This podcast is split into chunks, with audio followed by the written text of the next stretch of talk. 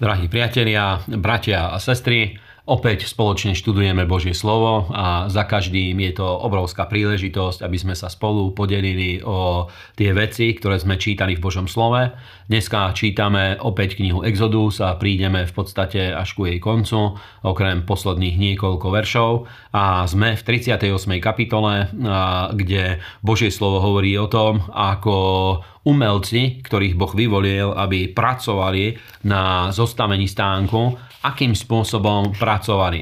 A v predchádzajúcich dňoch sme čítali to, ako Boh dal príkaz Mojžišovi, ukázal mu presne, čo má urobiť. A potom máme znovu výčet tých vecí, ktoré Boh mu prikázal, že skutočne ich spravili a skutočne ich naplnili.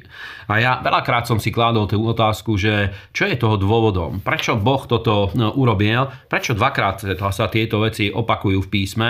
A odpoveď je veľmi jednoduchá kvôli tomu, že prvá časť boli tie inštrukcie a druhá časť bolo to, že skutočne eh, pod Mojžišovým vedením ľudia, ktorí pracovali pod Mojžišovým vedením aj naplnili to, čo Boh prikázal, naplnili všetky presne do bodky, naplnili tie veci, ktoré Boh im povedal. A samozrejme naplnili to tak, ako ich viedol Svetý Duch, použili k tomu múdrosť, použili na to aj prirodzené schopnosti, aj nadprirodzené schopnosti, ktoré mali, ale cieľ bol absolútne jednoznačný a ukazuje nám nám to, že veci, ktoré nám Boh zjavil, je dôležité aj vykonať. A tu by som sa rád pozastavil, pretože hm, z kresťanského života z praxe môžeme vidieť, že hm, veľmi veľakrát sa stane, že ľudia, hm, že kresťania hľadajú tie rôzne zážitky, pri ktorých Boh s nimi jedná, pri ktorých Boh s nimi hovorí, kedy sa im Boh prihovára a dotýka sa ich života, dáva na nich pomazanie, dáva na nich Božiu prítomnosť a, a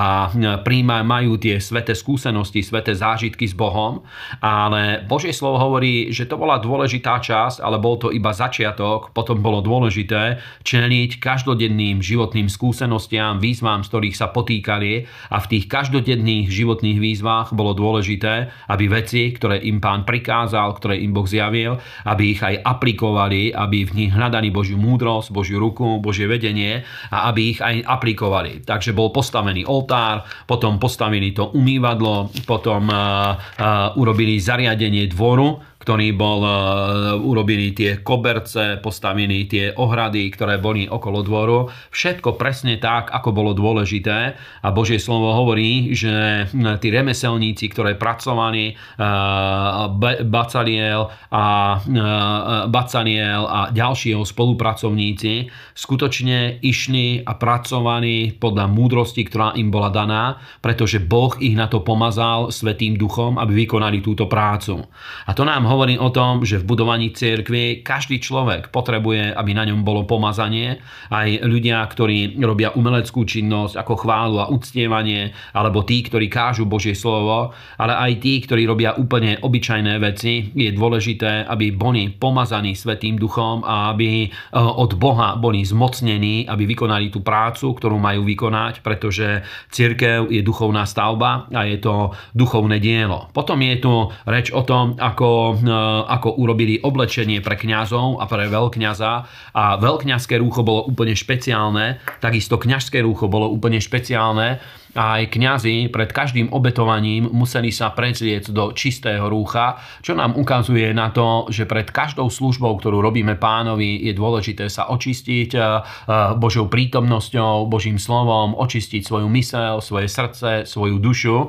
A potom je túto ten odev veľkňaza, ktorý bol úplne špeciálny a znovu nám to ukazuje na to, že ľudia, ktorí slúžia a ktorí sú predstavenými, tak títo ľudia musia mať nie len pomazanie, ale je dôležité, aby ten spôsob, ktorým prichádzame k pánovi, takisto oblečenie, ktoré nosíme pre službu a tak ďalej, aby to neboli také obyčajné, obecné veci, ktoré používame, ja neviem, na šport alebo na ďalšie veci, ale aby to bolo oblečenie, ktoré používame pre pána, používame ho na, svoj, na jeho slávu. A samozrejme nechceme z toho vytvoriť nejaké zákonníctvo, je možné, že niekto to vidí ináč a nikoho nechceme o tomto presviečať, ani nikomu to nechceme nanúcovať. A zároveň to ani neznamená, že ľudia, ktorí slúžia, musia mať nejaké špeciálne rúcha v tom zmysle, že by to museli byť iné rúcha, ako ľudia bežne používajú, ale ukazovalo to na to oddelenie veľkňaza a na to, že aj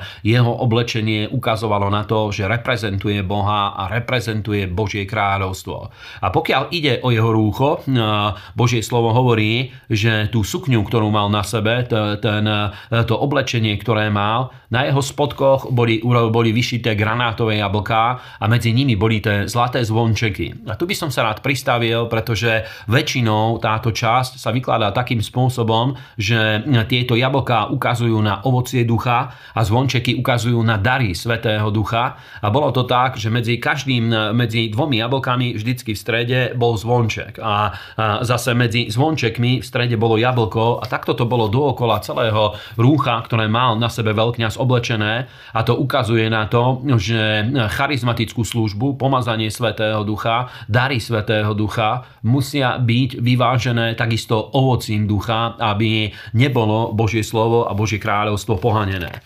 A keď spravili všetky tieto veci, tak Mojžiš požehnal tých pracovníkov, ktorí tam boli a všetky veci pripravil, pomazal, pripravil ich tak, ako, to, ako mu to Boh nariadil a cieľ bol jednoznačný, nielen aby bol postavený stán stánok, aby Božia sláva a Božia prítomnosť zostúpila medzi nich a o tom budeme čítať od zajtrajšieho dňa a prajem vám opäť veľa požehnania. Amen. Ďakujeme, že nás podporujete aj finančne. Vďaka vašim darom vieme v tomto projekte pokračovať aj ďalej. Sledujte nás aj na našich sociálnych sieťach.